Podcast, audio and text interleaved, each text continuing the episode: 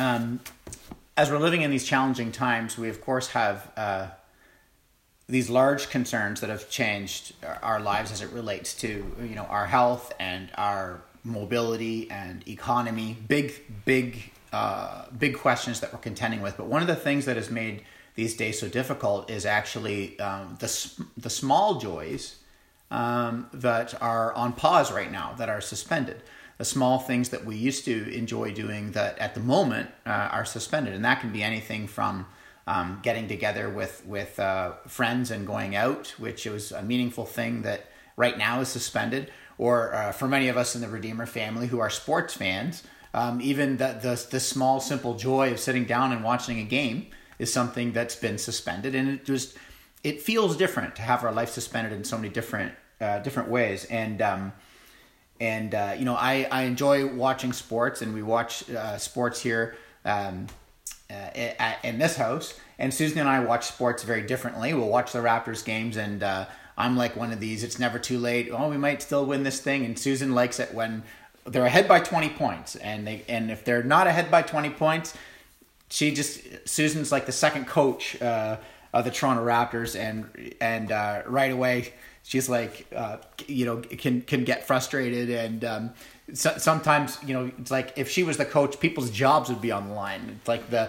the raptors lose a lead and and and uh, Susan's is and and Susan's like Jefferson, you know, you're turning over the ball, you're coughing it up, you're leaving it like the luggage at the airport. And Gasol, you're nine feet tall. Why are you shooting three pointers? Go in the paint, make everybody deal with your body. That's how you put you post up and uh, intent. We watch it in two completely different ways. Our text uh, for this morning is uh, Matthew 21. It's the triumphant entry of Jesus, as this is Palm Sunday. And one of the things that we observe in this text each year as the church pauses to reflect on um, this is the cheering, boisterous crowds, all the followers of Jesus who five days later um, turn out to be fickle fans. And uh, initially, they're yelling Hosanna, and five days later, they're, le- they're all leaving the stadium. And uh, we want to take a look at this text this morning as uh, we consider the implications of this. And we think about not only the goodness of the gospel and what is revealed in this text of what Christ did in that first century, but for the implications it has for us as a church in the 21st century. And so, um, historically speaking, this week is referred to by the church as Passion Week, and meaning that the passion of the Christ, the the the purpose of the Christ, the the suffering of which he had, all being wrapped up in his tremendous passion and love for us as people, and all the things that he was willing to endure um, the last seven days leading up to the cross, um, this Passion Week. And so we're going to open it up this morning as we look at Matthew 21. Jesus being a king who extends grace that rescues us and restores us as he establishes kingdom in a way that's counterintuitive to us, but before he does those things, he actually confronts us. He's a king who confronts. Let's take a look at Matthew 21, starting in verse 1.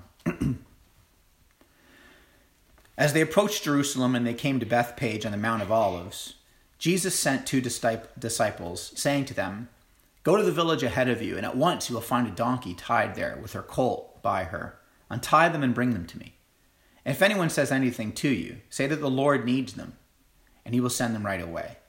And this took place to fulfill what was spoken through the prophet. Say to the daughter Zion, See, your king comes to you gentle and riding on a donkey, and on a colt, the foal of a donkey. The disciples went and did as Jesus had instructed them. They brought the donkey and the colt and placed their cloaks on them for Jesus to sit on. And a very large crowd spread their cloaks on the road, while others cut branches from the trees and spread them on the road. And the crowds that went ahead of them uh, uh went ahead of him, and those who followed shouted, "Hosanna to the Son of David!" Blessed is he who comes in the name of the Lord. Hosanna in the highest heaven. When Jesus entered Jerusalem, the whole city was stirred and asked, Who is this? The crowds answered, This is Jesus, the prophet from Nazareth in Galilee. Jesus entered the temple courts and drove out all who were buying and selling there. and he overturned the tables of the money changers and the benches of those selling doves. It's written, he said to them, My house will be called a house of prayer, but you're making it a den of thieves. The blind and the lame came to him at the temple, and he healed them. But when the chief priests and the teachers of the law saw the wonderful things that he did, and their children shouting in the temple courts, Hosanna to the Son of David, they were indignant. Do you hear what these children are saying? They asked him. Yes, replied Jesus. Have you never heard? From the lips of children and infants, you, Lord, have called forth your praise. And he left them and he went out of the city to Bethany, where he spent the night. This is God's word. We want to look at a few things from this text this morning and, and, to be encouraged on this Sunday. And the first thing I want to draw to your attention is that Jesus is a king who first confronts to bring comfort. And uh, we like hipster Jesus, the Jesus who sits with the outcast and the poor and the downtrodden, who sticks it to the religious crowd, um, who's there for the little guy. This is the Jesus that we're very comfortable with, but a controversial Jesus, a Jesus who would confront us. Um, this is something that we're not comfortable with. As we look at this text, we find that Jesus confronts before he comforts. The, the, the, the message of who Jesus is actually confronts us before it comforts us. I want you to notice a couple things. Often throughout the Gospels, Jesus doesn't want people praising him for his miracles. In fact, you find lots of texts where he actually tells people, he's like, you know, don't don't say anything about this, just go on your way. Here, though, um, he receives all of it. Often throughout the Gospels, he doesn't want thr- these thronging crowds to interfere with his ministry. But on Palm Sunday, it's actually the reverse. He actually welcomes the thronging crowds. He actually welcomes all of the celebration. And he's actually forcing the religious hand, he's forcing all of the civic leaders to have to stop it. He allows all of it to go on. When you look at verse 9, it says, uh, they're yelling Hosanna, and that's a that's a cry that mean that means God save us. Um, and Jesus accepts this public declaration. He actually personalizes it. Um, that he is the God that has come to save. It's confronting. He actually calls the temple my house. When he goes to clean it out, he says he he appropriates it to himself. He's publicly declaring himself as God and the messianic king. And so he's this king who confronts because his claim is um, not that he's just a nice teacher that we can lump in with the rest and say, well, let's just take all the good from all of the religions and kind of try and apply it to our lives. And Jesus said some good things, and so did Buddha, and so did Muhammad, and so did the Hare Krishna, and and uh, so did Gandhi. And so let's just put Jesus in that group. He's actually quite confronting because he's not saying that he's a religious guru who has truths about God. Palm Sunday is Jesus receiving all the praise as he is God. It's a declaration that he is God. he goes to the cross because he makes this declaration that he is God. And so we only have one of two choices. And as the great writer C.S. Lewis said, we have to either crown him as Lord or we have to crucify him as a lunatic. And those are the choices that Jesus really gives to that first century church. And even today in the 21st century that we have to think about. He's saying, you have to crown me or kill me. And uh, I have a good friend. His name is Tim Keller. Doesn't know ex- I exist, but he's such a good friend of mine. Um, he's just said so many things that have been formative in my life. And uh, when Tim was, uh, I call him Tim, by the way.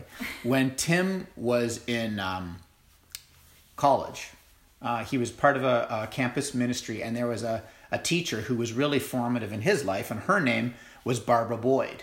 And Barbara Boyd was once once teaching on lordship, and she was speaking about how Jesus was this king who comforted, but before he comforted, he confronted. And Barbara said it this way My name is Barbara Boyd.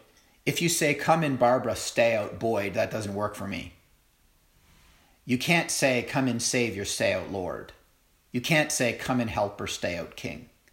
And again, to borrow from the great C.S. Lewis, who uh, wrote um, in the Narnia series, The Lion, the Witch, and the Wardrobe, he gives this great allegory to Christ the, to, to get us to think about the greatness of this Christ who is both transcendent and tender, right? Powerful and patient, transcendent and immanent.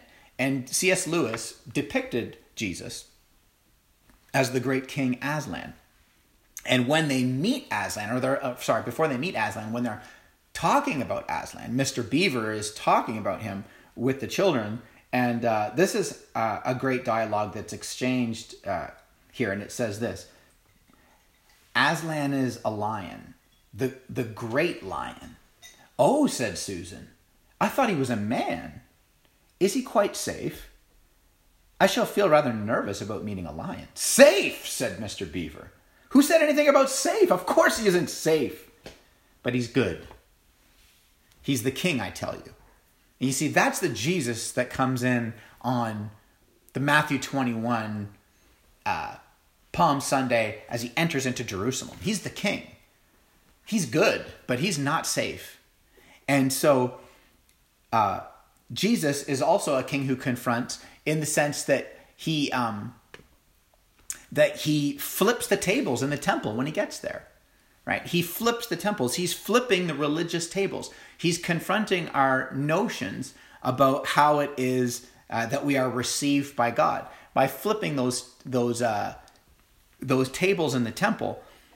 He's confronting the idea that any of us can just live good moral lives, and we look at um, what's going on in the world during this um, COVID crisis, and there are a lot of people doing a lot of loving, caring, generous, sacrificial things, right?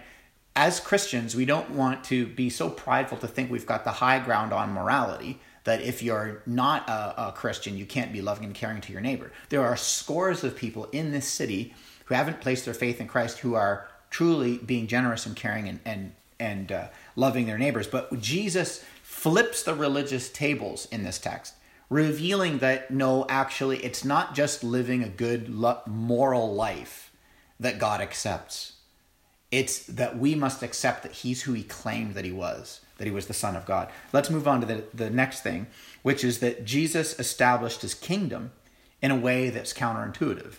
So when you look at verses 4 and 5, we find that He enters in on this donkey, and it's very intentional. It's a 500 year old prophecy from Zechariah chapter 9 and this is a this is a well known you know messianic image and uh, of of a king entering into uh, a city, a conquering t- king who's entering, and so it's like the crowds are recognizing the messianic implications of all of this because you know they're familiar with the Old Testament processionals of kings entering cities. They're familiar of this. They're familiar with the miracles that Jesus has done, and so they're they're seeing him as this great deliverer of uh, of uh, the people of Jerusalem, and um, but what's astounding is there's this huge paradox going on of both insight and misunderstanding.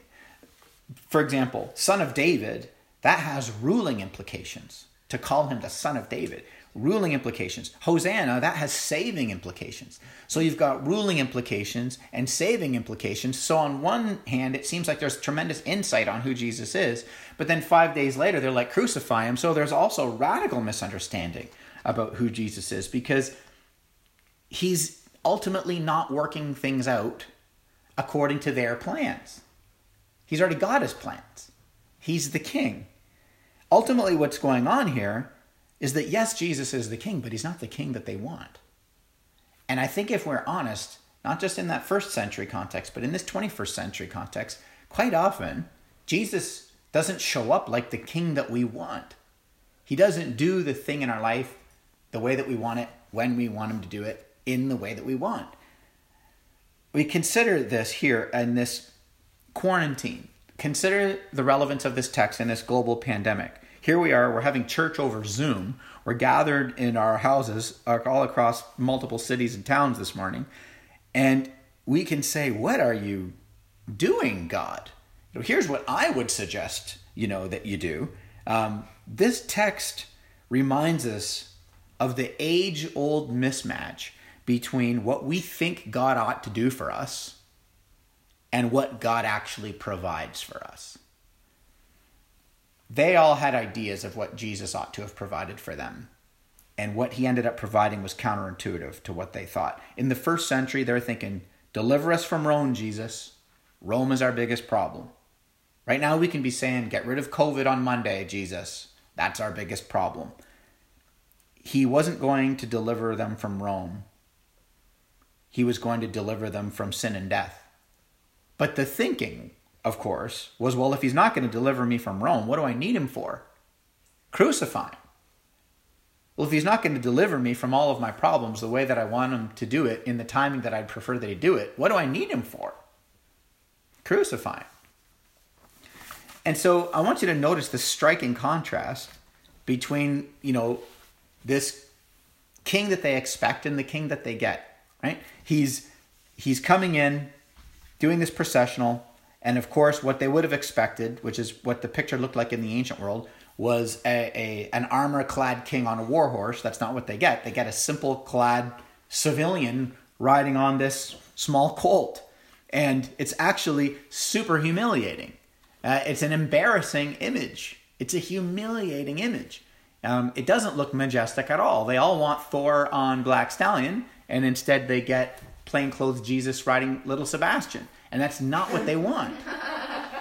and um, so he he he is a king who established his kingdom in a way that was counterintuitive.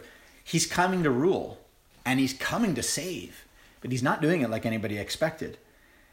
And he didn't usher in his kingdom by taking up power. He laid his power down. He didn't expand his kingdom by shedding other people's blood. He shed his own blood. We know these things, church.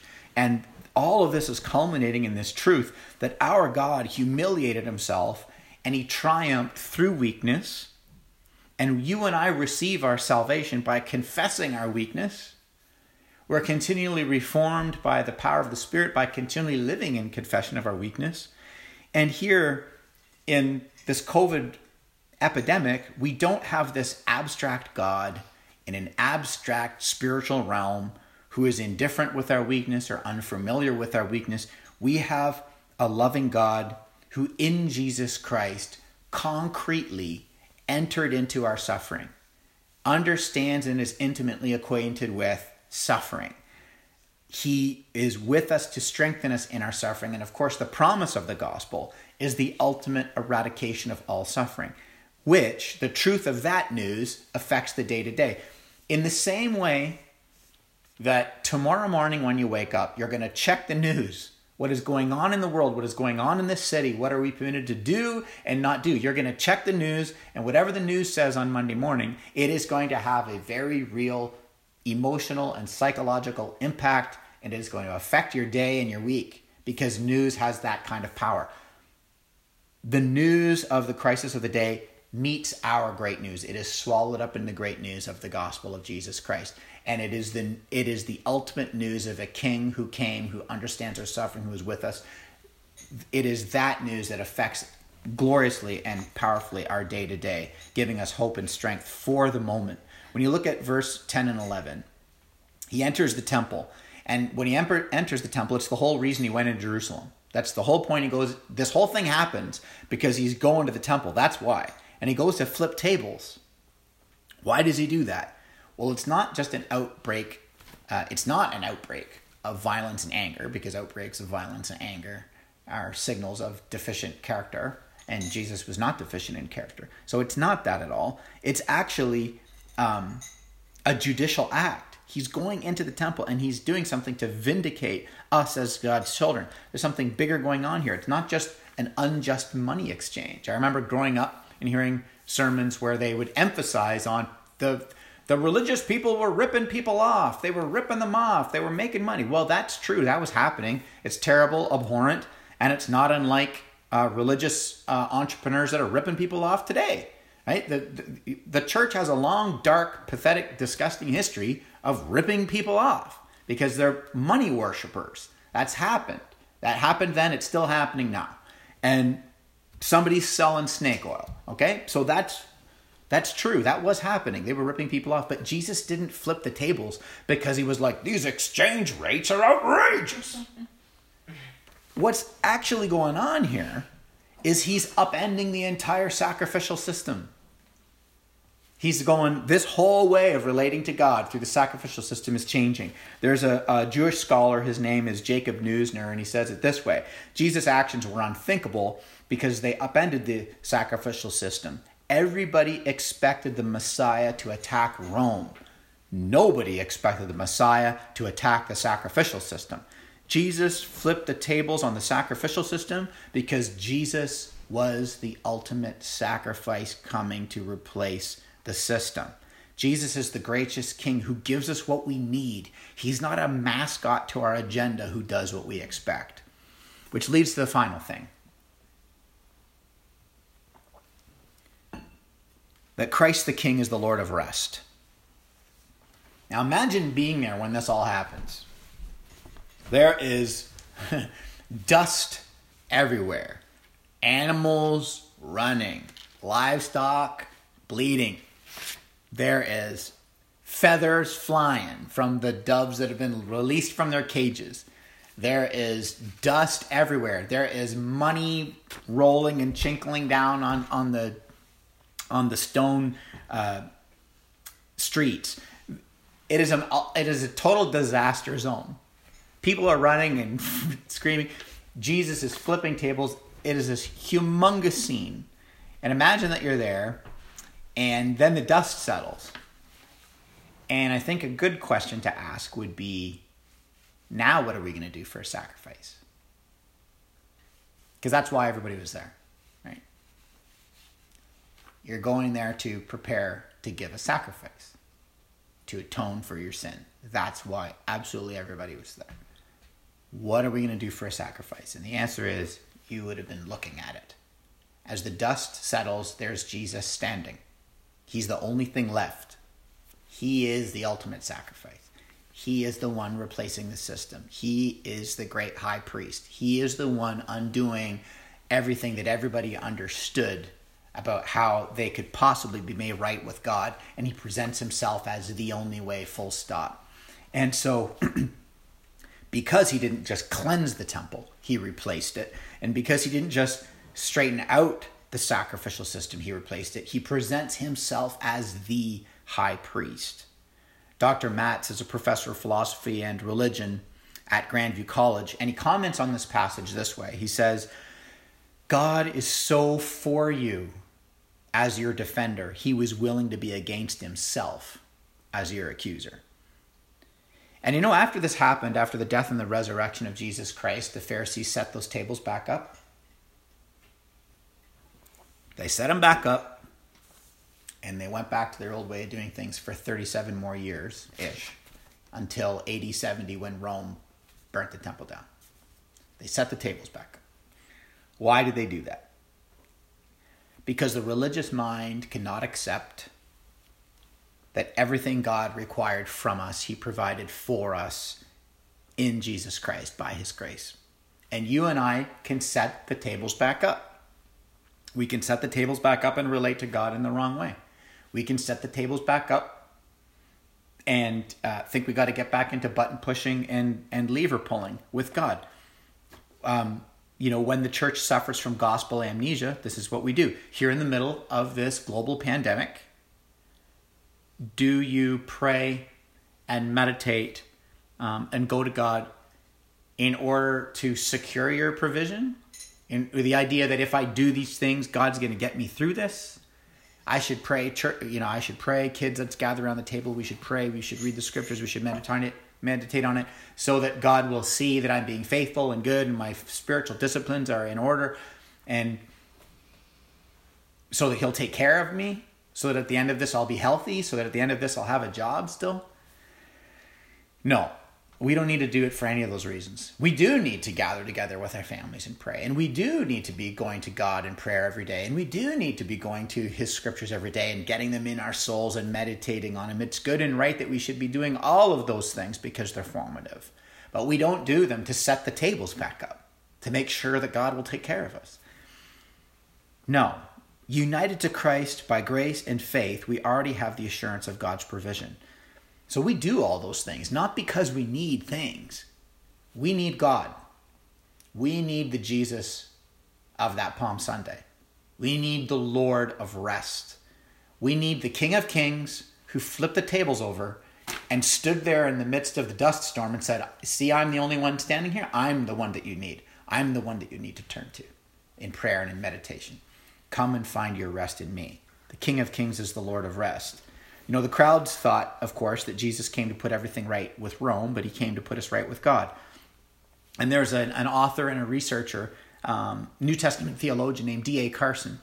And he draws our attention to this small and quiet and beautiful miracle in the middle of all of this. I've shared it before and I'm going to share it again because it's so poignant. He says this, you know, Jesus is riding this unbroken animal, and that's where he draws our attention to. I know that some of you watching this, some of in our Redeemer family, you've done some horseback riding. You enjoy it. And I'm about to talk about horseback riding. And I've never been on a horse in my life. And uh, those of you who do enjoy horseback riding, please do not invite me, um, thinking that will be a blessing. It will not. Um, take a picture of yourself, send it to me, and that will be a tremendous blessing, and I'll really enjoy that. But I'm not. I've never been on a horse. No intentions of being on a horse. But here's what I know about um, horses: if they're not broken, they're not quiet. They will throw you off. Here's what D.A. Carson gives us.